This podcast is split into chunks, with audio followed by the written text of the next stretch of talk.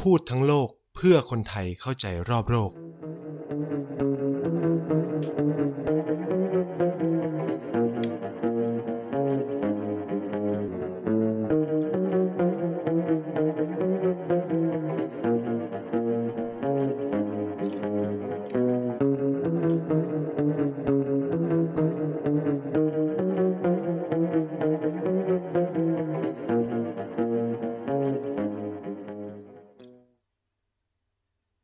ดีครับ สวัสดีแฟนๆ รายการพูดทั้งโลกทุกๆ คนนะครับ กลับมาพบกับไนท์เช่นเคยทุกวันเสาร์แบบนี้นะครับ ทาง TPT Podcast นะครับ รายการที่จะมาบอกเล่าเรื่องราวรอบโลก ทั้งต่างประเทศแล้วก็เมืองไทยนะครับ ในประเด็นที่น่าสนใจในต่างๆนะครับสำหรับสัปดาห์นี้คงหนีไม่พ้นนะครับ ประเด็นร้อนของข่าวต่างประเทศประจำสัปดาห์ก็คง ต้องพูดถึงนั่นก็คือศึกเลือกตั้งประธานาธิบดีสหรัฐอเมริกานั่นเองอย่านะครับ ซึ่งหลายสำนักข่าวก็ลงกันเยอะแยะมากมายนะครับ เยอะมากนะครับ แน่นอนว่าทางผู้ทั้งโลกของเราเนี่ยต้องนำเสนอประเด็นอะไรที่แตกต่างจากที่สำนักข่าวทั่วไปในประเทศเขารายงานกันแน่นอน เพราะว่าส่วนใหญ่ที่ดูก็คือเขาก็จะพูดกันเรื่องว่าเออแบบ แบบติดตามผลคะแนนนะว่า ตอนนี้ใครนำใครตามอะไรเงี้ยก็ก็เลยว่ากันไปนะครับ แต่ว่าวันนี้ที่เราจะมาคุยกันก็จะมีประเด็นทางประวัติศาสตร์ การเลือกตั้งสหรัฐอเมริการวมถึงมาดูว่าเออความน่าสนใจของการเลือกตั้งครั้งนี้มันมีอะไรบ้างครับ แล้วก็พูดคุยถึงตัวผู้สมัครทั้งสองคนว่าเออมันมีจุดเด่น นโยบงนโยบายว่ายังไง แล้วก็ผลการเลือกตั้งตอนนี้มันเป็นยังไงบ้างอะไรอย่างนี้เนาะก็ก็ ก็จะเป็นเมนหลักของของวันนี้นะครับ ก็เออหลายคนไม่รู้ว่าสงสัยเหมือนกันไหมนะครับ ก็คือสหรัฐอเมริกามีวันเลือกตั้งที่แปลกมากนะคือเขาจัดการเลือกตั้งกันในวันอังคารนะครับ เออ ไม่รู้ว่ามีใครสงสัยจุดนี้ไหมนะครับ แต่ว่าเราก็จะมาเล่าให้ฟัง เพราะเรา แอบสงสัยแล้วเราก็ไปหาข้อมูลด้วยการคุยกับผู้เชี่ยวชาญนั่นคืออาจารย์เด่นนะครับ คือหลายคนอาจจะไม่ทราบนะครับ อาจารย์เด่นเหเกียรติกายก็สิบเนี่ย เอาจริงๆเนี่ย แกเนี่ยไม่ได้เป็นแค่ผู้เชี่ยวชาญการเมืองการปกครองไทย เอ้ยไม่ใช่การเลือกตั้งพรรคการเมืองไทยอย่างเดียวครับ คือจริง ๆ ทีสิทธิ์แกเนี่ยทำเรื่องการระบบเลือกตั้ง ระบบเลือกตั้งแบบเหมือนผมเคยผมอะได้มีโอกาสแอบไปอ่านนะครับคือแกดูแบบเรื่องแบบ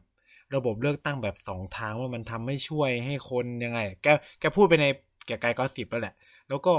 อาจารย์เองก็แบบไปอยู่ไปอยู่อเมริกามาอะไรเงี้ย แกก็มีความค่อนข้างเชี่ยวชาญ คือคำถามที่ผมถามแกคือ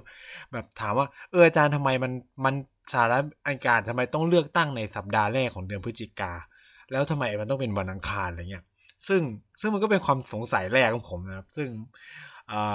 คำตอบที่ได้ผมก็เออ มันก็ มีเซนส์ในการไอ้นี่เหมือนกัน คือมันต้องย้อนไปในประวัติศาสตร์ของเขาครับ คือต้องพูดอย่างว่าสหรัฐอเมริกาแต่ก่อนเนี่ยมันก็เป็นประเทศที่เป็นเกษตรกรรมอะเนาะประชาชนส่วนใหญ่ก็อยู่ในภาคเกษตรอะไรเงี้ย เหตุผลที่เขาเลือกเดือนพฤศจิกาโดยเฉพาะต้นเดือนเพราะว่าเออมันเป็นช่วงที่คนอเมริกาเนี่ยเพิ่งจะเก็บเกี่ยวผลผลิตเสร็จ แล้วมันเป็นช่วงที่แบบยังไม่หนาวมากอ่าอากาศกำลังดีอะไรเงี้ยก็ เห็นช่วงที่เก็บเกี่ยวผลผลิตเสร็จพอดีอะไรเงี้ย คนก็ทำให้การออกมาเลือกตั้งอะไรเงี้ย มันก็จะสะดวกง่ายขึ้นอะไรว่ากันไปนะครับ อันนี้เป็นเหตุผลของเขา แล้วคำถามคือทำไมต้องเป็นวันอังคารนะครับ เอ่อ เพราะว่าในวันอาทิตย์เนี่ย คนอเมริกาสมัยก่อนนะเขาก็จะไปโบสถ์ใช่ไหมฉะนั้นเนี่ยผู้สมัครหรือแคนดิเดตก็จะมีเวลาหาเสียงกันในวันอาทิตย์ อ่านะครับ ยังมีเวลาหาเสียงหาเสียงสนับสนุนกันในวันอาทิตย์นะครับ วันจันทร์ก็ไปเตรียมตัวดูเรื่องทำดูโพนู่นนี่นั่นอะไรเงี้ยแล้ววันอังคารคนก็จะออกมาเลือกตั้งอะไรเงี้ย อันนี้ก็คือเป็นเหตุผลที่ที่ได้มานะครับ แล้วก็ผมก็ไปดูแบบพวกงานอื่นๆแบบงานเขียนอื่นๆเกี่ยวกับประวัติศาสตร์การเลือกตั้งอะไรเงี้ย มันก็มีลักษณะทำนองที่ที่ไปในแนวเดียวกันว่า เออ ปัจจัยหลักเลยเนี่ยที่ทำให้ เอ่ออเมริกาเนี่ยกำหนดวันเลือกตั้งเป็นวันอังคารแรกของสัปดาห์ย้ำนะครับว่าเป็นวันอังคารแรกของสัปดาห์ในในเดือน ต้องพูดว่าไงเดี๋ยวต้องเป็นวันอังคารหลังจาก ต้องพูดว่าวันอังคารหลังจาก วันจันทร์แรกของเดือน พฤศจิกายนนะเพราะว่ามันอาจจะแบบข้ามได้ถ้าวันจันทร์นั้นน่ะมันดันไม่เป็นวันจันทร์ที่หนึ่งอะไรเงี้ย ก็อาจจะเป็นอย่างนั้นนะครับสำหรับในปีนี้เนี่ยเขาก็เลือกกันในวันที่สามใช่ไหมเพราะว่าวันจันทร์แรกก็คือวันที่สองนะครับ อืมเนาะก็เลยเป็นงั้นฉะนั้นเนี่ย period ของการเลือกตั้งสหรัฐอเมริกาเนี่ยก็จะอยู่ในช่วงสองวันที่สองพฤศจิกาถึงวันที่ 8 พฤศจิกาแค่นั้นเองนะครับ คือแต่ก่อนเนี่ยถามว่ามันเคยเป็นวันอื่นไหม มันก็เคยเป็นแต่มันก็ถูกปรับเปลี่ยนกันกันนะครับ โดยเฉพาะในช่วงหลังปี พันแปดร้อยเป็นต้นมาอะไรเงี้ยก็จะมีการปรับเปลี่ยนจนจนสุดท้ายเนี่ย เราก็ใช้วันนี้นะครับถามว่ามันมีมันมีปัญหาไหมคำตอบมีนะครับ คือด้วยความที่ปัจจุบันเนี่ยสังคมอเมริกาเนี่ยก็ไม่ได้อยู่ในสังคมเกษตรอย่างเดียว แล้วมันมีภาคเศรษฐกิจ ภาคอุตสาหกรรมอะไรเยอะแยะไปหมดเลยนะครับ ฉะนั้นเนี่ยวันเลือกตั้งที่จัดในวันอังคาร ก็จะหมายถึงว่ามันเป็นวันทำงานของผู้คนทั่วไปเลยนะครับ ฉะนั้นเนี่ย การออกมาใช้สิทธิ์เลือกตั้งเนี่ย คนก็จะบางทีก็จะมีการออกมาใช้สิทธิ์น้อยนะครับ เพราะว่าเขาไม่ได้จัดให้เป็นวันหยุดนะ เออ ต้องพูดอย่างนี้นะครับ วันวันเลือกตั้งของสหรัฐอเมริกาไม่ใช่วันหยุดนะ มีแค่ไม่กี่รัฐในสหรัฐอเมริกาที่ประกาศให้วันเลือกตั้งเป็นวันหยุดนะครับ ซึ่งถ้าจะไล่เรียงก็จะมี เดลาแวร์นะครับเอ่อฮาวายอิลลินอยเคนตักกี้ลุยเซียนามอนทานานะครับนิวเจอร์ซีย์นิวยอร์กโอไฮโอเวอร์จิเนียเวสต์เวอร์จิเนียนะครับแล้วก็พวกเขตปกครองพิเศษอื่นๆนะครับก็จะเป็นประกาศให้วันเลือกตั้งเป็นวันหยุดแต่รัฐอื่นๆที่เหลืออยู่ซึ่งมีเยอะกว่านะครับไม่จัดให้วันเลือกตั้งเป็นวันหยุดเนาะ ฉะนั้นเนี่ยเขาก็จะมีกฎหมายบางเรื่องแล้วแต่แล้วแต่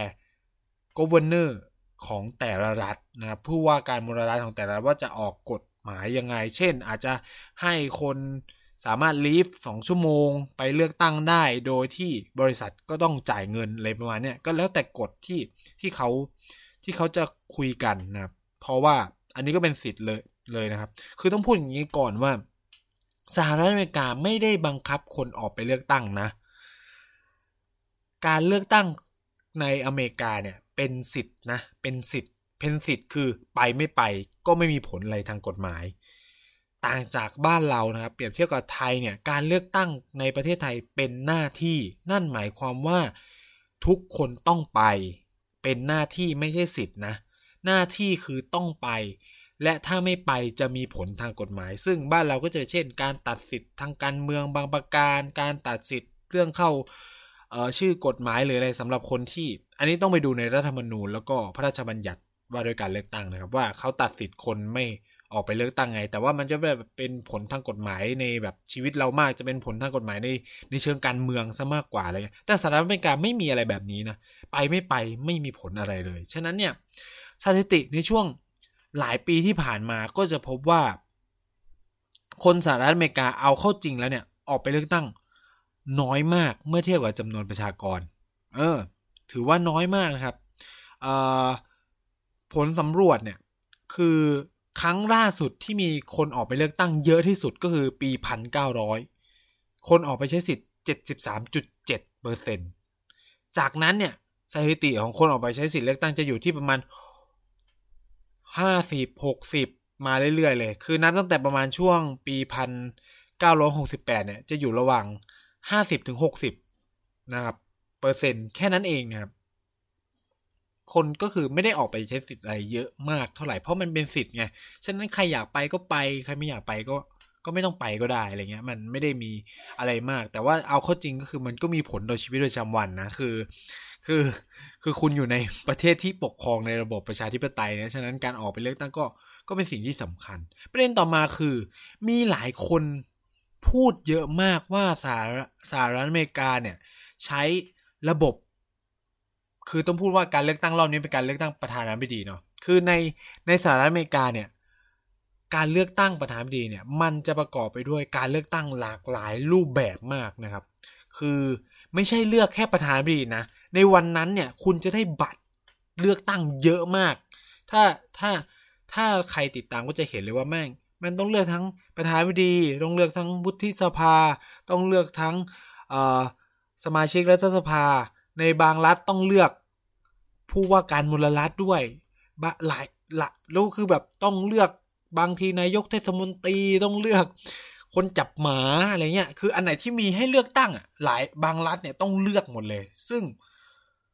คุณคุณอาจบางทีอาจจะเหนื่อยเลยกับการเลือกตั้งนะครับเอ่อเพราะว่ามันกาหลายใบเหลือเกิน คืออาจารย์เด่นบอกว่ามันมีงานศึกษาเหมือนกันว่าเอ่อพอสุดท้ายแล้วเนี่ยเอ่อคนเนี่ยก็เหนื่อยกับการเลือกใช่ไหมพออันท้ายๆที่มันเริ่มไม่สำคัญเนี่ยคนก็จะเริ่มกาชื่อแรกอย่างเดียวนะครับ มันเหมือนเป็นจิตวิทยาของคนอะ่ะเหมือนเราเราขี้เกียจใช่ไหมเราก็จะกาอันแรกอันแรกที่เห็นอะไรเงี้ยฉะนั้นเนี่ย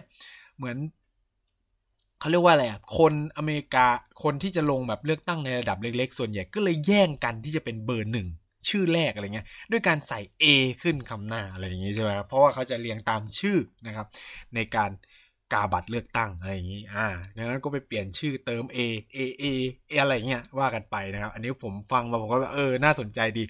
คือจริง ๆ แกน่าจัดเซสชั่นอเมริกาสักสักสักเทปอะไรเงี้ยนะครับ แต่ก็ไม่เป็นไร อาจจะมีพี่เต๋าอาจจะมาพูด ให้แบบละเอียดมากขึ้นก็ได้อะไรเงี้ย ก็นี่ก็เป็นอะไรที่น่าสนใจเหมือนกันในในระบบเลือกตั้งสหรัฐอเมริกานะครับ แล้วก็เอ่อสหรัฐอเมริกาเนี่ยหลายคนอาจจะเข้าใจว่าระบบเลือกตั้งเป็นระบบ popular vote แต่จริงๆ แล้วไม่ใช่นะครับ มันเป็นการเลือกตั้งกึ่งกึ่งทางอ้อมเหมือนกัน เพราะเขาจะมีที่เราเรียกกันว่า electoral เอ่อ vote หรือ electoral commission หรืออะไรเงี้ย ก็คือคณะเลือกตั้งนะครับเขาจะมี electoral vote นะครับ หรือ electoral college ที่จะเป็นคนที่ไปเลือกเอง ซึ่งมันก็มีเกรดอีกนะ มันมีเกร็ดเหมือนกันว่าเหตุผลสำคัญที่เขาใช้ electoral vote electoral college เนี่ยแทน popular vote ก็คือว่าสมัยก่อนเนี่ยสมัยก่อนเนี่ย ด้วยความที่สหรัฐอเมริกามันเป็นประเทศใหญ่มากนะครับ ต้องพูดว่าใหญ่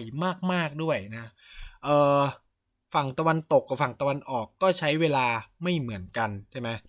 เอ่อพวกฝั่งแบบนิวยอร์กพวกฟลอริดาพวกอะไรเงี้ยก็จะใช้time zone ที่จะไม่เหมือนกันกับพวกที่อยู่ในฝั่งแคลิฟอร์เนีย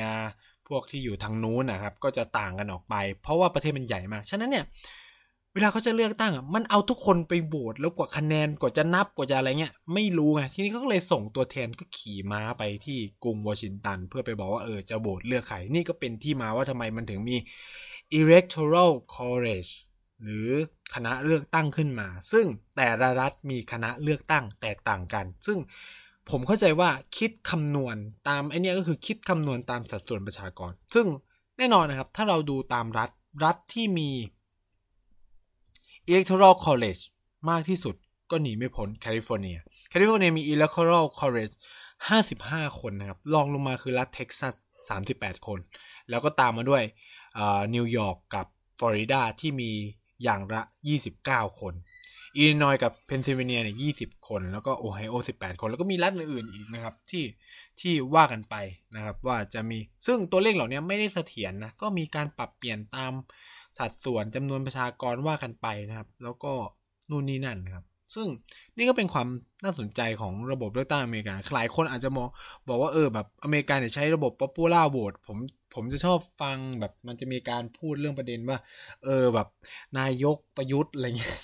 ได้เป็นนายกเพราะว่า popular vote แล้วเขาก็จะไปเที่ยวว่าเนี่ยไอ้ระบบแบบนั้นมันใช้กับอเมริกาซึ่งจริงๆ แล้วอเมริกาก็ไม่ได้ใช้ popular vote นะครับ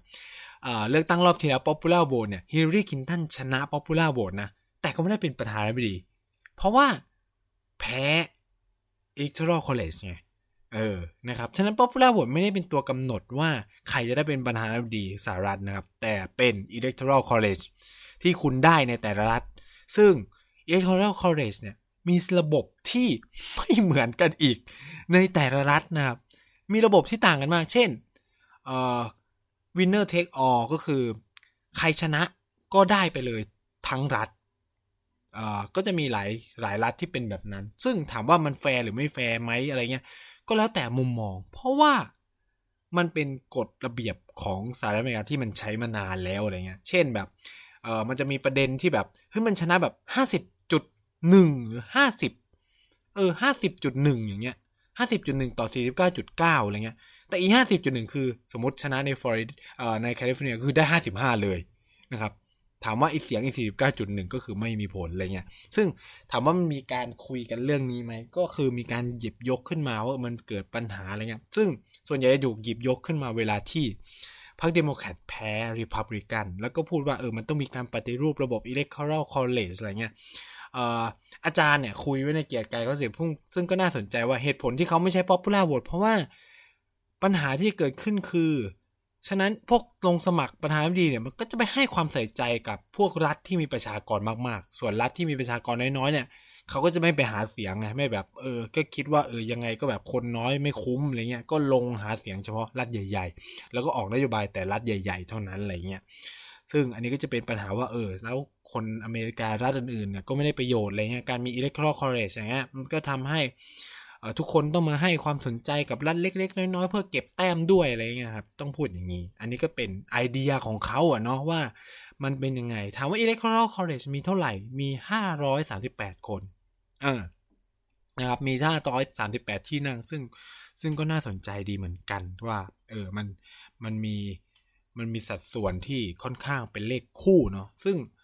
ผมก็แอบถาม ผมก็มีปัญหาเหมือนกัน ผมก็ คำถามของผมก็เกิดขึ้นว่าเอาแล้วถ้ามันแบบ269 กับ 269 มันจะเกิดอะไรขึ้นอะไรเงี้ยคำตอบก็คือว่าเขาจะให้ House of Representative หรือพวกสภาล่างเนี่ย เป็นคนเลือกว่าใครจะเป็นประธานาธิบดี ส่วนรองประธานาธิบดีเขาจะให้วุฒิสภาเป็นคนเลือกนะครับ ว่าใครจะได้เป็น ซึ่งฉะนั้นก็ขึ้นอยู่กับว่า ตอนนั้นเนี่ยใครคุมเสียงข้างมากในสภาอะไร ซึ่งอเมริกาเนี่ยเป็นประเทศที่ค่อนข้างเป็น ประชาธิปไตยแบบถ่วงดุลมากๆ เขาไม่ได้ประธานาธิบดีอาจมาจากพรรคนี้ สภาล่างอาจมาจากพรรคเดียวกัน แต่สภาสูงหรือวุฒิสมาชิกเนี่ย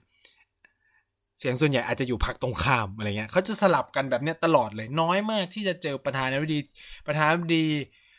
วุฒิสมาชิก แล้วก็สภาผู้แทนราษฎรเนี่ย มาจากพักเดียวกันหมดเลย ซึ่งน้อยมากนะครับในในสหรัฐอเมริกา อืมเนาะอันนี้ก็จะเป็น มุมมองที่น่าสนใจของระบบเลือกตั้งอเมริกาที่ เออ มันก็แปลกดีแล้วก็แตกต่างหลากหลายมากนะครับ คือมันมีความแตกต่างหลากหลายไง คืออย่างที่พูดไปบางรัฐมันมีการเทคออบางรัฐคือแบ่งนะ เช่น รัฐอย่างเนบราสกานะครับ มีการแบ่งว่า เออ สมมุติว่า เขาก็จะคิดสัดส่วนเปอร์เซ็นต์อะ ว่าเออสมมติมีสี่ที่นั่ง อาจจะเป็นหนึ่งสามสองสองอะไรเงี้ยก็แล้วแต่ตามเปอร์เซ็นต์ที่คุณชนะหรืออะไรเงี้ยนะครับ ก็มันจะมีไม่กี่รัฐที่เป็นแบบนี้แต่ส่วนใหญ่ก็คือแบบชนะก็เอาไปหมดอะไรเงี้ยครับ สิ่งต่อมาคือถามว่าประธานาธิบดีสหรัฐมีแข่งกันแค่สองพักไหมคำตอบคือไม่ ก็มีแข่งหลายพักแต่ว่าส่วนใหญ่เนี่ย คนอเมริกาก็คุ้นชินกับระบบเลือกตั้งของสองพักแล้วสองพักการเมืองนี่ก็เข้มแข็งมา มามากแล้วมีฐานเสียงที่ค่อนข้างแน่นจนจนทำให้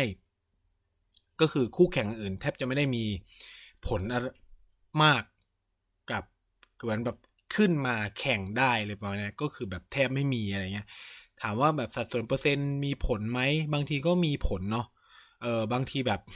แบบมันสูสีกันมากเนี่ยสองภาพมันสูสีกันมาก บางทีอีตัวเลือกที่สามมันดันกลายเป็นตัวไปดึงคะแนนทำให้ บางฝั่งแพ้ขึ้นมา เพราะว่ามีแนวคิดคล้ายๆ กัน แต่เอียงซ้ายสุดไปหรือขวาสุดไปอะไรเงี้ยครับมันมันก็มีผลต่อต่อการเลือกตั้งเหมือนกัน อืมเออเราก็พูดประวัติศาสตร์ไปเยอะพอสมควรแล้วนะเราก็มาเข้าสู่ประเด็น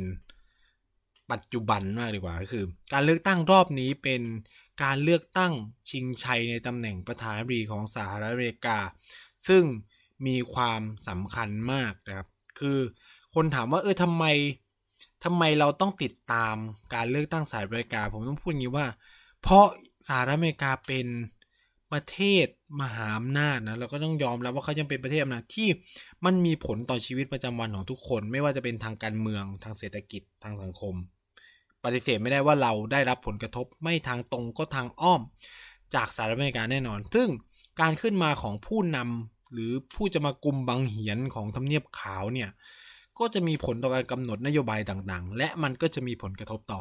เรานั่นเองนะครับ โดยไม่ต้องสงสัยเลยนะฮะ ฉะนั้นเนี่ยการติดตามเเลือกตั้งสหรัฐอเมริกาก็จะเหมือนการติดตามว่าเออชีวิตทิศทางของเราของประเทศเราในอนาคตมันจะเป็นอย่างไรในในในวันข้างหน้าอะไรเงี้ย เพราะว่าแต่ละคนเนี่ยก็จะมีทิศทางออ ของตัวเองที่แตกต่างหลากหลายนะครับนะซึ่งก็ขึ้นกับนโยบายเดโมแครตริพับลิกันเนี่ยก็จะมีนโยบายของเขาที่เอ่อต่างกันออกไปนะครับ ไม่ไม่ได้ไม่ได้สอดคล้องกันมาก็เหมือนก็มันก็เป็นทางเลือกสองทางที่มันก็ต่างกันแหละใช้คำนี้แล้วกันนะครับ ว่ามันไม่ได้เหมือนกันทีเดียว คือในประวัติศาสตร์สหรัฐอเมริกาเนี่ยก็ต้องพูดว่าพรรคที่ได้ประธานาธิบดีเยอะที่สุดก็คือรีพับลิกัน19 คนนะครับรองมาเป็นดิโมแครต ดิโมแครติกหรือดิโมแครต14คน แล้วก็มีดิโมแครติกรีพับลิกัน4คนพรรควิกพรรควิกเป็นพรรคหนึ่งที่เคยยิ่งใหญ่มากในสหรัฐอเมริกามาก่อนนะครับ แต่ตอนนี้ก็คือ แทบจะเบาบางหมดอำนาจไปแล้ว เช่นเดียวกับดิโมแครติกรีพับลิกันเหมือนกันนะครับเอ่อต่อมาคือ Federalist เอ่อเออวิกได้ 4 คน Federalist 1คนนะครับ National Union 1คน คือต้องพูดอย่างนี้ว่า ตั้งแต่หลังประมาณช่วงทศวรรษพันแปดร้อยห้าสิบหกสิบเป็นต้นมาเนี่ยก็จะเป็นแบบเดโมแครตริพับลิกันแข่งกันแล้วนะครับ ไม่มีพรรคอื่นๆแหละนะครับพรรควิทก็ล้มหายตายจากไปตามการเวลานะครับเออเพราะไม่สามารถสร้างอะไรอย่างนี้ได้นะครับ ก็ก็เป็นสไตล์แบบนี้แล้วกันนะครับ ว่าสหรัฐอเมริกาก็เป็นอะไรที่ปฏิเสธไม่ได้ว่าเขาเขาก็ มีระบบการเลือกตั้งในในแบบของเขาเนาะการเลือกตั้งรอบนี้เนี่ยเป็นการเลือกตั้งเพื่อเฟ้นหาประธานาธิบดีคนที่ 46 นะครับซึ่งคนปัจจุบันแน่นอนนี่คือโดนัลด์ทรัมป์นะครับเป็นประธานาธิบดีสหรัฐอเมริกาคนที่ 45 ยังอยู่ในตำแหน่งเนาะเขาจะปลดจากตำแหน่งก็คือสิ้นปีนี้นะครับเอ่อฉะนั้นแคนดิเดตคนแรกที่ที่เราคุ้นชินกันมา 4 ปีที่ผ่านเกือบ 4 ปีที่ผ่านมานะก็คือ โดนัลด์เจทัมนะครับ หรือโดนัลด์จอห์นทรัมป์นี่เองนะครับ ที่เราจะเรียกกันติดปากว่าทรัมป์ทรัมป์นะครับ ก็เป็นผู้สมัครสังกัดริพับลิกันนะครับริพับลิกันเนี่ยก็จะเป็นพรรคที่มีความเป็นอนุรักษ์นิยมสูง white supremacist นะครับเป็นพวกแบบคนขาวนี่คือมันก็จะมีนโยบายแบบ เปิดตลาดเสรีการค้านู่นนี่นั่นทุกอย่างก็คือเป็นเสรีนิยมแบบริพับลิกันอะไรเงี้ยแล้วก็จะมีระบบคิดแบบเขาฐานเสียงส่วนใหญ่ของริพับลิกันก็จะเป็นคนในชนบท กลุ่มเกษตรกรนะครับแตกต่างหลากหลายแล้วกันเป็นส่วนใหญ่ก็จะเป็นกลุ่มเกษตรกรครับในขณะที่คู่แข่งของเขาก็แน่นอนก็คือจากพรรคเดโมแครตหรือเดโมแครติกเนี่ยซึ่งรอบนี้ก็มีการแข่งคือต้องพูดงี้ว่าเวลาเวลาก่อนที่ เขาจะส่งผู้สมัครชิงชัยประธานาธิบดีเนี่ยทั้งสองพรรคเนี่ยเขาจะมีความเหมือนกันอย่างนึงคือเขาจะมีการทำ primary vote คือการให้พวกผู้ที่สนใจอยากจะลงตำแหน่งประธานาธิบดีเนี่ยมาแข่งกันนะครับ แข่งกันแข่งกันจนเฟ้นหาได้ว่า เออใครเป็นเบอร์หนึ่งที่พักเราจะส่งแข่ง มันเหมือนเป็นการเลือกตั้งย่อยในระดับพักจะรู้ว่า เออ เอาคนนี้ส่งนะ อะไรประมาณเนี้ยแล้วทุกคนก็จะแบบ เออ นู่นนี่นั่นครับ ซึ่งในฝั่งทรัมป์เนี่ย แน่นอนว่ารีพับลิกันก็คือ แทบจะไม่ค่อยมีคู่แข่งเท่าไหร่ก็คือทรัมป์ก็ได้ต่ออะไรเงี้ยก็ก็เลยได้ของในขณะที่ฝั่งตรงข้ามอย่างรีพับเอ่ออย่างเดโมแครตเนี่ยก็มีการแข่งกันหลายคนมาก ไม่เป็นไม่ว่าจะเป็นเอลิซาเบธวอร์เรนนะครับไบเดนนะครับฟรานซันเดอร์นะครับนู่นนี่นั่นอะไรเงี้ยว่ากันไปแข่งกันไปสุดท้ายเนี่ย คนที่ชนะก็คือโจไบเดนนะครับซึ่งก็จะเป็นผู้สมัครชิงชัยรอบนี้กับ ประธานาธิบดีทรัมป์นะครับ ซึ่ง ตอนนี้ก็คือเลือกตั้งแล้วเนาะมันก็ต้องพูดว่าเขาก็นับคะแนนกันอยู่นะครับ ซึ่งเท่าที่ดูตอนนี้ก็คะแนนส่วนใหญ่ยังก็คืออยู่ในมือของโจไบเดนนะครับ ซึ่งก็น่าสนใจเหมือนกันว่าสำหรับผมนะต้องพูดว่าส่วนตัว ส่วนตัวเนี่ยคือผมเชียร์ไบเดนนะครับ ผมเชียร์ไบเดนอ ซึ่งเหตุผลอยากจะให้ต่อไป แต่ว่าที่เราจะเห็นก็คือตอนเนี้ยไบเดนเนี่ยนำอยู่ที่ 253 ต่อ 214 นะครับทำได้ 214 ไบเดนได้ 253 ซึ่งคนที่ชนะเลือกตั้งสหรัฐต้องได้ 270 ซึ่งตอนเนี้ยมันเหลืออยู่ประมาณ 4-5 รัฐที่ยังนับคะแนนไม่เสร็จนะครับ ซึ่งหนึ่งก็จะมีประกอบด้วยรัฐเนวาดาอาริโซนา จอร์เจีย เพนซิลเวเนีย แล้วก็เอ่อนอร์ทแคลิฟอร์เนีย เอ่อนอร์ทนอร์ทแคลิฟอร์เนียนะครับ เออนอร์ทแคโรไลนาพูดผิดนะครับ ก็จะเหลือตอนนี้เหลืออยู่ประมาณ 5 รัฐที่ยังนับคะแนนไม่เสร็จเนาะซึ่งน่าสนใจว่าไบเดนเนี่ยนำในทั้งหมดสี่รัฐ ในขณะที่ทรัมป์นำแค่รัฐเดียวคือนอร์ทแคโรไลนาคือเมื่อคืนเมื่อวานเนี่ยแบบพลิกกันชิบหายวายป่วง แต่ว่าต้องพูดว่าไบเดนเนี่ยนำอยู่ไม่เยอะนะนับ บางทีก็นำอยู่หมื่นสองหมื่นบางทีก็นำอยู่พันกว่าๆอย่างในจอร์เจียนำอยู่แค่พันกว่าคะแนนอย่างอะไรเงี้ย ซึ่งแบบมันเฉียดมาก แล้วในจอร์เจียเนี่ยมันมีกฎหมายว่าถ้าห่างกันไม่ถึงห้าเปอร์เซ็นสามารถขอนับคะแนนใหม่ได้เลยประมาณเนี้ยเออนะครับ แต่ว่ารัฐอื่นไม่ไม่นี่นะ อย่างอย่างในเพนซิลเวเนีย ตอนนี้โจโจไบเดนก็นำสูงมาก หรือในในอาริโซนาเองก็ตาม หรือในอย่างเนวาดาเองก็นำค่อนข้างมากพอสมควรนะครับ ก็ก็ต้องรอการนับคะแนนมันสิ้นสิ้นสุดนะครับ เอ่อทีนี้ เรามาดูกันดีกว่าว่า นโยบายของแต่ละคนเนี่ยมันต่างกันยังไง แน่นอนเขามาจากต่างพักมันย่อมมาจาก มันต้องมีนโยบายที่ต่างกันอยู่แล้วนะครับ โดยพื้นฐานแบบง่าย ๆ เลยครับพักที่ต่างกันย่อมนำมาซึ่งนโยบายทางการเมืองที่ต่างกันอยู่แล้ว ซึ่งมันก็ทำให้เขาดึงฐานเสียงแล้วถ้าเราไปดูนะครับ น่าสนใจมากคือดิโมแครตเนี่ยได้รอบนี้นะครับ จากการสำรวจ ไม่เชิงจากการสำรวจจากการนับคะแนนมาแล้วคือ คนผิวสีเขาเขาให้ดูเลยครับ ถ้ามี electoral ซึ่งคือถ้าเขาแบบนับเฉพาะคนผิวสีเนี่ย electoral college ห้าร้อยสามสิบแปดที่นั่งเนี่ย ถ้านับเฉพาะคนผิวสีนะ ทุกรัฐคือได้เดโมแครตคือต้องพูดว่าคนผิวสีทั้งหมดเลือกเดโมแครตส่วนใหญ่ตรงนี้ส่วนใหญ่จำนวนมากในทุกรัฐเลือกเดโมแครตต่อมาคือ ผู้หญิงส่วนใหญ่เลือกเดโมแครตผู้ชายส่วนใหญ่เลือกริพับลิกันนะครับ คนลาตินเลือกริพับลิกัน คนขาวเลือกริพับลิกัน คนขาวผู้ชายเลือกรีพับลิกัน คนขาวผู้หญิงเลือกรีพับลิกันคนมีการศึกษาครึ่งครึ่งนะครับ คนไม่มีการศึกษาเลือกรีพับลิกันอะไรเงี้ย มันมีคือความดีของสหรัฐอเมริกาคือการเก็บข้อมูลเหล่านี้แล้วทำให้เราเห็นได้เลยว่า ใครเลือกใครอย่างไรอะไรเงี้ย มันก็มันก็สะท้อนอะไรต่อมา คือมันก็สะท้อนการออกนโยบายของแต่ละพรรคแน่นอนว่าทุกพรรคต้องออกนโยบายเพื่อดึงฐานเสียงทั้งหมด แต่ว่าเขาก็จะรู้ว่าเออใครเป็นฐานเสียงหลักที่เลือกเรา ฉะนั้นก็จะต้องมีนโยบายเพื่อเซิร์ฟเหล่านี้ไม่ว่าจะเป็นแนวนโยบายต่างๆนะครับ ซึ่งวันนี้เราก็จะมาคุยกันว่าเออโจไบเดนกับทรัมป์เนี่ยมีนโยบายที่แตกต่างกันที่น่าสนใจอะไรบ้าง อย่างแรกแน่นอนครับในประเด็นหาเสียงปีนี้ เรื่องโคโรนาไวรัสหรือโควิด -19 ในการรับมือเนี่ยสองคนมีนโยบายที่แตกต่างกันมากตั้งแต่ในช่วงที่ดีเบตกันแล้ว ข้อหนึ่งเลยก็คือเรื่องการบังคับให้สวมหน้ากากอนามัยนะครับ ซึ่งแน่นอนคือทรัมป์เนี่ยต่อต้านเรื่องนี้อย่างชัดเจน ในขณะที่ไบเดนเนี่ยบอกว่าถ้าเขาชนะเลือกตั้งสิ่งแรกที่จะทำคือ จะออกกฎหมายบังคับให้คนทุกคนต้องสวมหน้ากากในที่สาธารณะอะไรเงี้ย ต่อมาคือเรื่องออการบังคับให้มีการตรวจเชื้อไวรัสแบบฟรีแบบนี้คือทั้งสองคนเห็นตรงกันนะครับ อันไหนที่ตรงกันผมจะแบบไม่ไม่พูดแล้วกันนะครับ ต่อมาเรื่องประเด็นที่สำคัญมากคือเรื่องถอน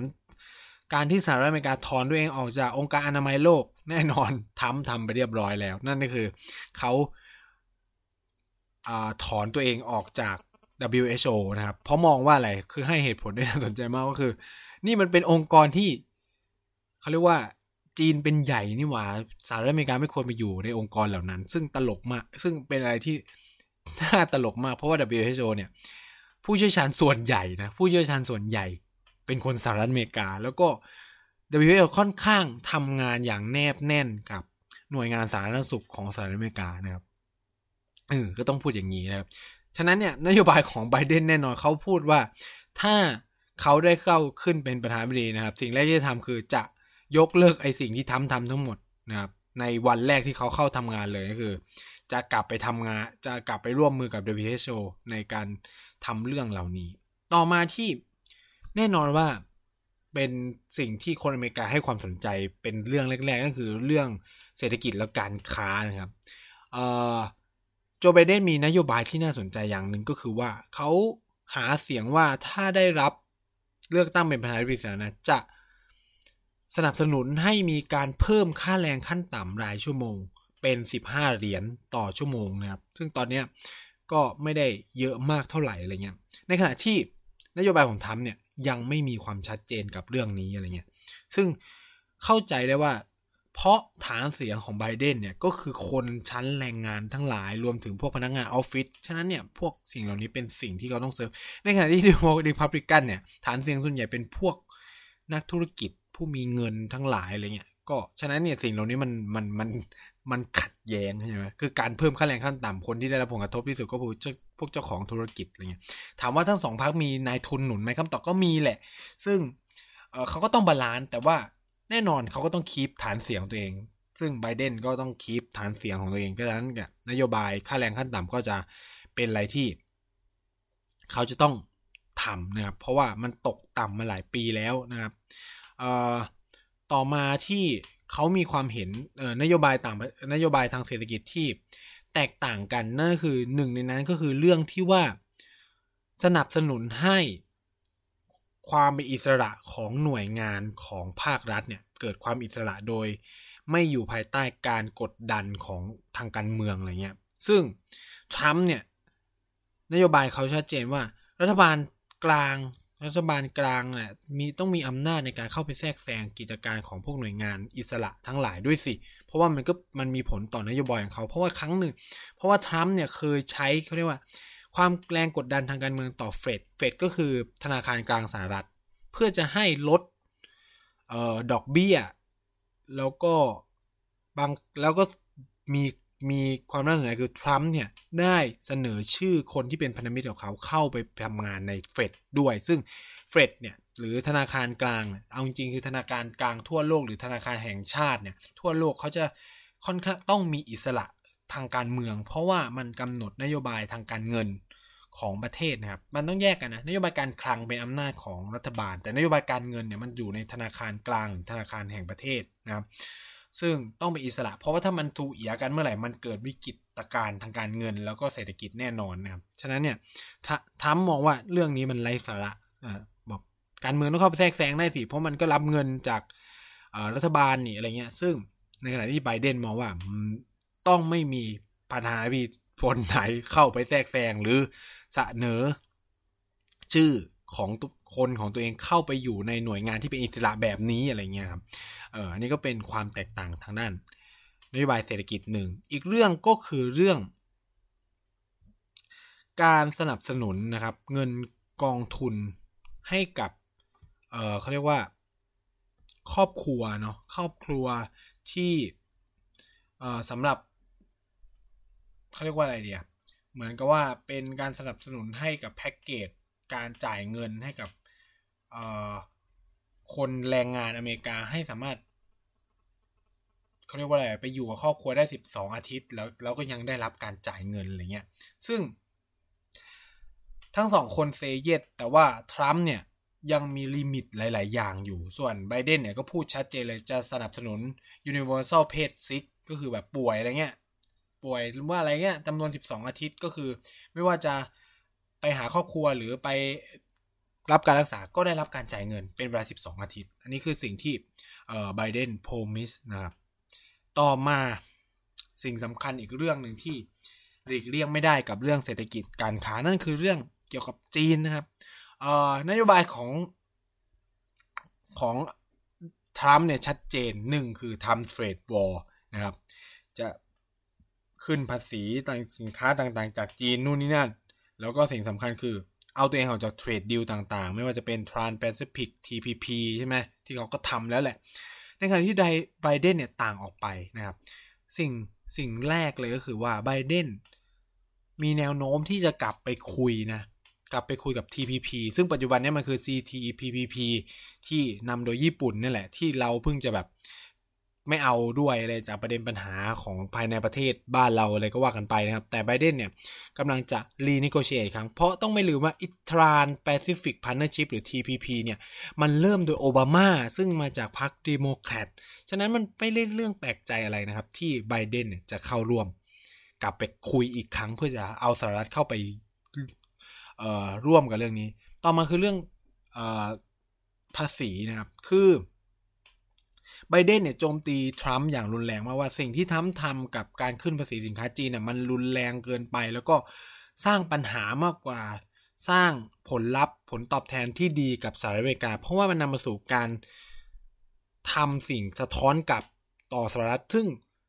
ได้รับผลกระทบเยอะกว่าพอสมควรอะไรเงี้ย ซึ่งไบเดนมองว่าเขาจะรีวิวรีอีวารูเอตคือแบบ เขาเรียกว่าประมาณว่าไม่ได้ปฏิเสธว่าจะไม่ทำสงครามการค้ากับจีนนะแต่ว่าจะทำในอีกรูปแบบหนึ่ง ซึ่งแตกต่างไปจากทรัมป์นั่นเองครับ ซึ่งอันนี้ก็เป็นประเด็นที่ค่อนข้างน่าสนใจเนาะต่อมาเรื่องที่ทั้งสองเห็นต่างกันอย่างชัดเจนนั่นก็คือเรื่องอสาธารณสุขหรือ health care นะครับ คือแน่นอนว่าคือดิโมแครตเนี่ยชัดเจนเลย เพราะว่าเขามีนโยบายโอบามาแคร์นู่นเนี่ยเขาก็จะแบบสนับสนุนเรื่องการเข้าถึงประกันสุขภาพทั้งหลาย ซึ่งจะทำให้เป็นกฎหมายส่วนทรัมป์เซโนนะครับไม่เอาด้วยอะไรเงี้ยต่อมาคือเรื่องประกันประกันสุขภาพเนี่ยทรัมป์ก็ยังอันเคลียร์การเข้าถึงการรักษาพยาบาลหรือเงี้ยแน่นอนคือ คือในฝั่งของเดโมแครตเนี่ยเขาก็จะแบบเซเยตสักส่วนใหญ่ เช่น รัฐบาลจะต้องสนับสนุนเงินต้องให้ เขาเรียกว่ามีการลดเขาเรียกว่าอายุงานนะครับของแพทย์จากแต่ก่อนอายุสี่หกสิบห้าปีก็จะเหลือหกสิบเนี่ยคือเรื่องทางการแพทย์เนี่ยต้องพูดว่าฝั่งของไบเดนเนี่ยเซเยสกับหมดเลย การช่วยเหลือทางการนู่นนี่นั่นทุกอย่างนะครับ ในขณะที่อของทรัมป์เนี่ยไม่ค่อยจะเห็นด้วยเท่าไหร่นะครับ กับเรื่องของเฮลท์แคร์ นะต่อเรื่องฉะนั้นเนี่ยถ้าใครเป็นผู้สนับสนุนเรื่องหลักประกันสุขภาพ ต้องพูดหลักประกันสุขภาพแห่งชาติประกันสุขภาพอะไรเงี้ยก็ต้องพูดว่าคนเหล่านี้ก็จะกาให้กับเดโมแครตไม่ใช่ไม่ได้กาให้รีพับลิกันครับซึ่งถามว่ามีคนสหรัฐอเมริกาที่ที่ไม่โอเคกับระบบ healthcare พวกนี้ไหมมีเยอะมาก เพราะว่ามันคือการเอาเงินของรัฐจำนวนมหาศาลเลยครับ ไปอุดไปช่วยเหลือ เช่นเดียวกับประเทศไทยเนี่ย กระทรวงสาธารณสุขเป็นกระทรวงที่ได้รับเงินจำนวนมหาศาลเพราะว่าต้องเข้าไปอุดไปอะไรเงี้ยถามว่ามีคนไม่เห็นด้วยไหมก็ต้องมีนะครับ คือบางคนก็จะมองว่าทำไมต้องเอาเงินภาษีของตัวเองไปช่วยกับอะไรพวกนี้อะไรเงี้ย ทุกคนก็ควรจะดิ้นรนหาตัวรอดของตัวเอง นี่เป็นหลักที่แบบเสรีนิยมมากๆเนี่ยเอ่ออย่างถ้าเป็นคุณเป็นสาย socialist หน่อยก็จะมองว่ารัฐมันต้องพอวายสิเรื่องนี้มันเป็นเรื่องการบริการประชาชนหรืออะไรอย่างนี้ว่ากันไปนะครับ คือแล้วแต่มุมมองไม่มีใครผิดไม่มีใครถูกเนาะ คือคือหลายคนอาจจะมองว่าการพวกที่ไม่สนับสนุนพวกเอ่อ universal healthcare มันเป็นพวกที่ผิดรุ่นนี้เนี่ยไม่ไม่ครับ คือในเชิงอุดมการทางการเมืองแต่ละคนมีความคิดที่ไม่เหมือนกันบางคนอาจจะมองเรื่องเสรีนิยม ต้องให้คนไกลตลาดในการแข่งขัน รัฐไม่ควรเข้าไปยุ่งอะไรอย่างเงี้ยอาจจะเป็นก็แล้วแต่นะแล้วแต่คนมุมมองแต่ผมแน่นอนนะผมสนับสนุน universal healthcare นะครับ ก็คือทุกคนต้องมีสิทธิ์เข้าถึงการรักษาพยาบาลที่ดีและถูกนะเนาะอืม ซึ่งคิดว่าหลายคนในประเทศไทยมีแนวคิดเป็นแบบนั้นแหละใครไม่ชอบของฟรีเนาะนะครับ แล้วก็การเจ็บป่วยเป็นเรื่องที่ไม่มีใครอยากใช้บริการหรอกเนาะนะครับ แล้วก็ไม่มีใครอยากล้มละลาย เพราะว่าเจ็บป่วยอยู่แล้วนะครับอืมนะคือไม่ใช่ว่าทรัมป์เนี่ยไม่ได้ไม่ได้มองเรื่อง healthcare อะไรเงี้ยเขามองว่าควรเป็นสนับสนุนเรื่องอ่าประกันสุขภาพมากกว่าก็คือเนะก็คือไป ก็คือคนอเมริกันส่วนใหญ่จะต้องซื้อประกันสุขภาพนะครับ ก็คือพอป่วยมาประกันก็จ่ายไง อย่างไทยเนี่ยมันไม่มีหลักคิดตรงนี้เท่าไหร่เราเอ้ยเราเรามีประกันสุขภาพแต่คนไทยไม่ซื้อหรือไม่มีเงินเพียงพอที่จะไปซื้อ เราก็เลยมี universal healthcare เพราะว่าคนลากย่าเราไม่สามารถเข้าถึงประกันสุขภาพได้ คือเขาใช้เอกชนในการจัดการว่าอย่างนั้นแหละเนาะ มันก็เลยมีความต่างกันตรงนี้นะครับ ก็คือ ไบเดนมองว่าเออก็พอวายสิก็รัฐก็เข้าไปหนุนไปช่วยบ้างในการให้คนสามารถเข้าถึง insurance เข้าถึงประกันเหล่านี้คือทรัมป์บอกเป็นเรื่องของมึงที่จะไปซื้อ insurance อะไรประมาณนี้นะครับ มันก็เลยมีความต่างกัน ต่อมาคือเรื่องนโยบายต่างประเทศนะครับ ที่สองคนนี้ก็มีมุมมองในหลายเรื่องที่ต่างกันมาก พอสมควรนะครับหนึ่งในนั้นก็คือเรื่อง นิวเคลียร์โรงไฟฟ้านิวเคลียร์ของอิหร่านนะแน่นอนว่าทรัมป์เนี่ยเอาตัวเองออกมาจากดิวต่างๆ ที่โอบามาเคยทำในขณะที่ไบเดนเนี่ยต้องพูดว่ายังพูดไม่ชัดมากว่าจะกลับไปไหม คือเขาวางอยู่บนพื้นฐานว่า ตอนเนี้ยหลังจากที่ทรัมป์เนี่ยออกจากเขาเรียกว่าข้อตกลงนิวเคลียร์ของอิหร่านเนี่ย มันก็ส่งผลให้ อิหร่านเนี่ยกลับมาพัฒนาอาวุธนิวเคลียร์อีกรอบหนึ่งซึ่งมันไปไกลมากแล้ว ซึ่งไม่รู้ว่าตอนนี้ไปถึงไหน ฉะนั้นเนี่ยไบเดนก็เลยมองว่ามันก็ต้องดูก่อนคุยก่อนว่ามันจะเป็นยังไงอะไรเงี้ยว่าจะคุยกับเขาเรียกว่าทางทางอิหร่านได้ไหม เพราะว่าตัวเองก็ออกมาแล้ว อีกเรื่องหนึ่งก็คือเรื่องการสนับสนุนให้ยกเลิกเงินทุนต่างๆ ความช่วยเหลือต่างๆ กับซาอุดีอาระเบีย นะครับในการทำสงครามในเยเมนนะครับทัมเนี่ยต้องพูดว่าทัมเป็นคนหนึ่งที่เอาสหรัฐเข้าไปยุ่งเกี่ยวกับสงครามกลางเมืองในเยเมนนะครับ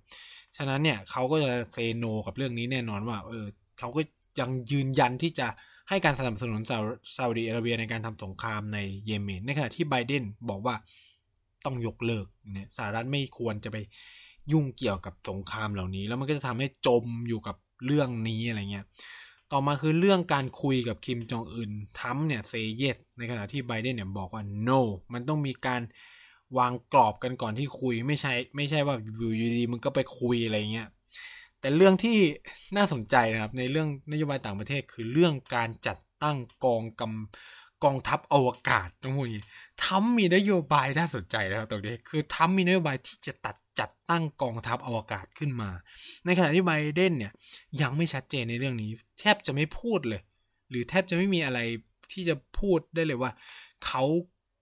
สนับสนุนเรื่องกองทัพอวกาศหรือเปล่าอะไรเงี้ย อืม ต่อมาคือเรื่องการเพิ่มงบประมาณกระทรวงกลาโหมนะครับทรัมป์ ตกลงจะเพิ่มงบประมาณกระทรวงกลาโหม ในขณะที่ไบเดนบอกไม่นะครับเเพราะว่า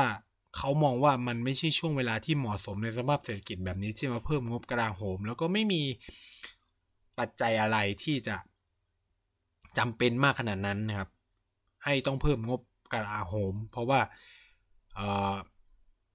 เขาเองก็สนับสนุนให้ถอนตัวเองออกจาก อัฟกานิสถานแนะนำให้มีการคุยกันของตาลิบันกับรัฐบาลอัฟกานิสถานนุ่นนั่นเนาะต่อมานะครับ ปัจจัยที่เพจผลหลักที่ส่งผลให้ผมเนี่ย เทใจให้กับไบเดนนั่นคือเรื่อง climate change แล้วก็ประเด็นเรื่องสิ่งแวดล้อม ซึ่งต้องพูดเลยว่าไบเดนมีนโยบายที่ชัดเจนโคตรๆเนี่ยอันนี้จะเป็นช่วงที่ผมจะมาอวยไบเดนนะครับ กับนโยบายสิ่งแวดล้อมเนาะ คือเรื่อง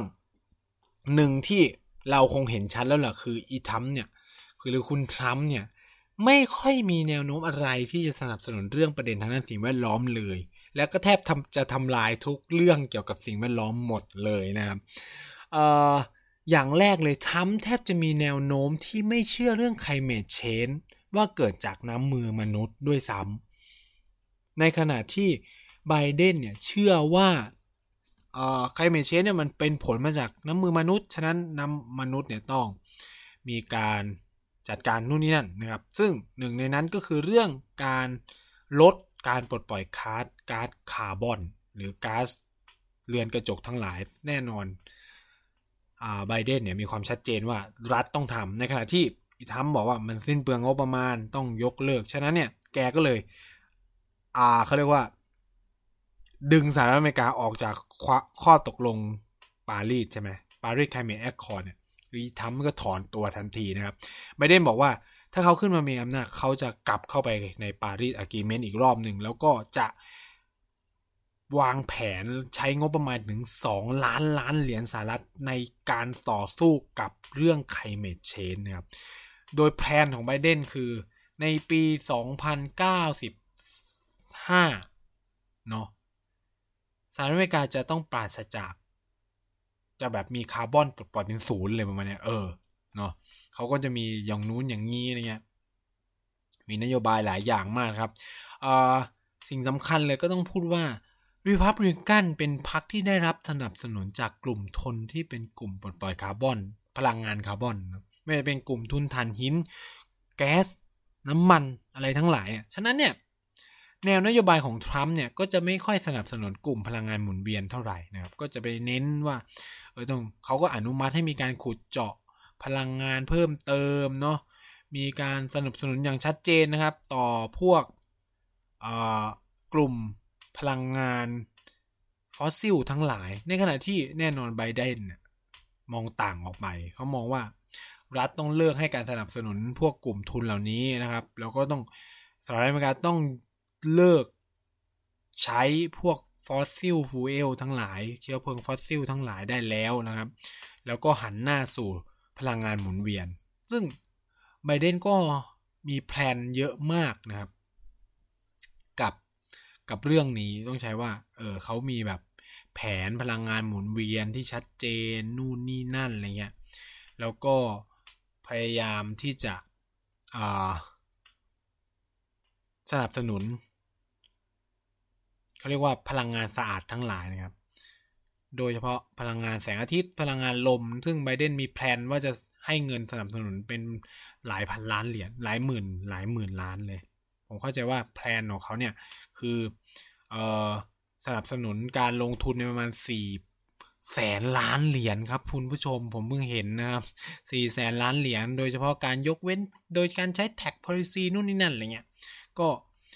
ผมเข้าใจได้นะมองมองเอ่อเพราะว่าเพราะว่ากลุ่มทุนพลังงานหมุนเวียนน่าจะอยู่ฝ่ายรีโพแคทคือเวลาเรามองการเมืองเราต้องมองว่าเอ่อการเมืองของสหรัฐอเมริกามันอยู่ด้วยระบบร็อบบี้ยิสกลุ่มทุนทั้งหลายที่สนับสนุนแต่ละพรรคการเมือง ซึ่งมันจะแตกต่างกันออกไปเลยนะถามว่ากลุ่มทุนใหญ่ ๆ ก็อาจจะสนับสนุนทั้งสองพรรคก็ได้อะไรเงี้ย ซึ่งเราไม่ค่อยเห็นในประเทศไทย ผมพูดงี้ว่า ในไทยเนี่ยมันเห็นไม่ค่อยชัดเรื่องนี้เท่าไหร่ แต่ว่าในสหรัฐอเมริกาเนี่ยมันเห็นชัดนะว่ากลุ่มทุนใครสนับสนุนอะไรเงี้ยและนี่ก็เลยเป็นเหตุผลว่าทำไมผมสนับสนุนไบเดนก็คือนโยบายสิ่งแวดล้อมเขาเขาค่อนข้างจะแบบ อืมดีอะ ก็คือมันทำให้โลกกลับมาเขียวขจีได้อีกครั้งหนึ่ง โลกไม่วุ่นวายปั่นป่วน เหมือนกับที่ทรัมป์เป็นนะครับอีกเรื่องที่ค่อนข้างมีความสำคัญในการเมืองสหรัฐก็คือเรื่องการควบคุม การใช้ปืนกับเรื่องการเออเขาเรียกว่าอะไรอะทำแท้งนะครับ คือรีพับลิกันพูดอยู่แล้วรีพับลิกันเป็นพรรคอนุรักษ์นิยม ฉะนั้นเนี่ยเขาก็จะมีความแบบ religion หน่อยๆ มีความเชื่อทางศาสนาสูงเลยก็จะต่อต้านเรื่องทำแท้งนะครับ แต่น่าสนใจก็คือว่า ด้วยความที่เขาเป็นพรรคแบบเสรีสุดๆเขาก็เชื่อว่าคนก็มีเสรีที่จะถือปืนในขณะที่รีโมแครตเนี่ยก็อยู่ตรงข้ามแน่นอนคือไม่มองว่าการเทมเท้งเป็นเรื่องที่ควรทำได้นะครับแต่ก็อาจจะมีนู่นนี่นั่นอะไรเงี้ย แต่ว่าคืออย่างที่บอกคือเขาก็สนับสนุนการทำแท้งนะครับ ก็คือเดโมแครตสนับสนุนให้มีการระดมทุนสาธารณะกองทุนสาธารณะเพื่อการทำแท้งอ่าแต่ว่าในทางกลับกันนะครับ เรื่องควบคุมปืนนั้น เดโมแครตมองว่าจำเป็นต้องมีความควบคุม เพราะว่าปืนเสรีเนี่ยมันเกิดเกิดเหตุการณ์กาดยิงกันสนมทลายอะไรประมาณนี้นะครับต่อมาคือเรื่องสิทธิของ LGBTQ+ นะครับ ต้องพูดว่าคนกลุ่มนี้ก็เป็นกลุ่มหนึ่งที่น่าจะเทใจให้กับไบเดนเพราะว่าไบเดนกลุ่มพรรคเดโมแครตเนี่ยมีมีแนวโน้มที่สนับสนุนอะไรพวกนี้ไม่ว่าจะเป็นเรื่องการให้สิทธิของกลุ่ม LGBTQ+ นะครับแล้วก็รวมถึงเรื่องการสนับสนุนให้กลุ่ม transgender เนี่ยสามารถเข้าเป็นทหารได้นะครับ เรื่อง same sex marriage การแต่งงานของเพศเดียวกันอะไรเงี้ยอันนี้ก็มีระบุหมดเลยในฝั่งของเดโมแครตในขณะที่แน่นอนกลุ่มรีพับลิกันต่อต้านทั้งหมด นี่ก็เป็นความน่าสนใจหลาย ๆ อย่างของนโยบายของทั้งสองคนนะครับที่ผมก็เอามาหยิบแล้วก็บอกเล่าให้ฟังนะครับแต่แน่นอนนะครับ การเลือกตั้งรอบนี้เป็นประวัติศาสตร์ของสหรัฐอเมริกาไปเรียบร้อยแล้ว หนึ่งในนั้นคือ มีคนออกมาใช้สิทธิ์สร้างประวัติศาสตร์ในรอบร้อยกว่าปีนะครับ อย่างที่ผมเล่าไปคือเจ็ดสิบเปอร์เซ็นเกิดขึ้นในพันเก้าร้อยกว่ากว่านะครับเจ็ดสิบสามเปอร์เซ็นต์นะรอบนี้นะครับ การเลือกตั้งสหรัฐทำสถิติ ด้วยการมีผู้มีสิทธิ์เลือกตั้งออกมาทั้งหมดหกสิบหกจุดเก้าเปอร์เซ็นมากที่สุดในรอบร้อยยี่สิบปีนะครับ มากที่สุดในประวัติศาสตร์120ปี ครั้งล่าสุดที่คนเยอะกว่านั้นก็คือปี1973.7%แล้วที่เยอะลองมาเลยก็คือปีนี้2020 66.9%นะครับนี่คือการสร้างประวัติศาสตร์แม้วน่าสนใจไหมครับ เพราะว่าคุณต้องไม่ลืมว่าเป็นการเลือกตั้งในสภาวะที่สหรัฐอเมริกายังคงเผชิญกับโคโรนาไวรัสหรือโควิด -19 แต่คนก็ยังออกมาเลือกตั้ง นั่นสะท้อนเห็นความเก็บกด ก็บกดหลาย ๆ สิ่งหลาย ๆ อย่างของของคนสหรัฐอเมริกานะครับสิ่งต่อมาคือโจไบเดนตอนนี้เป็นผู้ท้าชิงตำแหน่งประธานาธิบดีที่มีคะแนน popular popular vote เยอะที่สุดในประวัติศาสตร์เรียบร้อยแล้ว อันนี้คือยังไม่ต้องรอว่าชนะไม่ชนะนะ เพราะ เพราะว่ามันก็ยังนับอยู่แต่ว่าคะแนนณเวลานี้ต้องใช้ว่า คะแนนณเวลานี้ทำให้ไบเดนกลายเป็นประธานเขาเรียกว่าผู้ท้าชิงตำแหน่งประธานาธิบดีที่มีคะแนนเสียงป๊อปล่าโหวตเยอะที่สุดในประวัติศาสตร์แล้วแซงหน้าบารักโอบามาก็คือเจ็ดล้านสามเออเจ็ดสิบสามล้านหกแสนกว่าคะแนนเรียบร้อยแล้วนะครับ เพราะคืออย่างที่ผมบอกส่วนหนึ่งที่มันเยอะได้ เพราะว่าคนมันออกมาเลือกตั้งเยอะไง มันก็เลยส่งผลให้อันนี้เยอะ แล้ว สิ่งสำคัญกว่านั้นคือในการเลือกตั้งรอบนี้สหรัฐอเมริกาได้สมาชิกสภาผู้แทนราษฎรที่มีอายุน้อยที่สุดในประวัติศาสตร์นั่นคือ 25 ปี แต่ว่าเขามาจากพรรครีพับริกันแค่นั้นเองอ่านะครับซึ่งก่อนหน้าเนี่ยเดโมแครตเคยทำสถิติไว้ด้วยอายุ 29 ปี แต่รีพับลิกันทำสำเร็จแซงด้วยกัน มีเด็กหนุ่ม มีคุณหนุ่มอายุ 25 ปีชนะเลือกตั้ง รอบรอบล่าสุดนี้นะครับ และยิ่งไปกว่านั้นคือ ถ้าไบเดนชนะ จะสร้างประวัติศาสตร์สำคัญคือสหรัฐอเมริกาจะได้รองประธานาธิบดีหญิงคนแรกในประวัติศาสตร์ แล้วก็เป็นรองประธานาธิบดีหญิงที่เป็นอิมิเกรนต์เพราะว่ากัมราแฮร์ริสเป็น ครอบครัวเธออพยพเป็นคนอินเดีย เป็นคนทมินนะครับ แล้วก็มีความน่าสนใจของเธอหลาย ๆ อย่างนะครับกัมาราแฮร์ริสเนี่ย ซึ่งถ้าไบเดนชนะนะ ผมย้ำว่าจะได้เนี่ยซึ่งแนวโน้มก็คือชนะแหละชนะแหละดูจากคะแนนแล้วคือชนะสูงมากด้วยนะครับ เพราะว่าเล่นแซงในรัฐสวิงสเตททั้งหลายหมดแล้วอะไรเงี้ย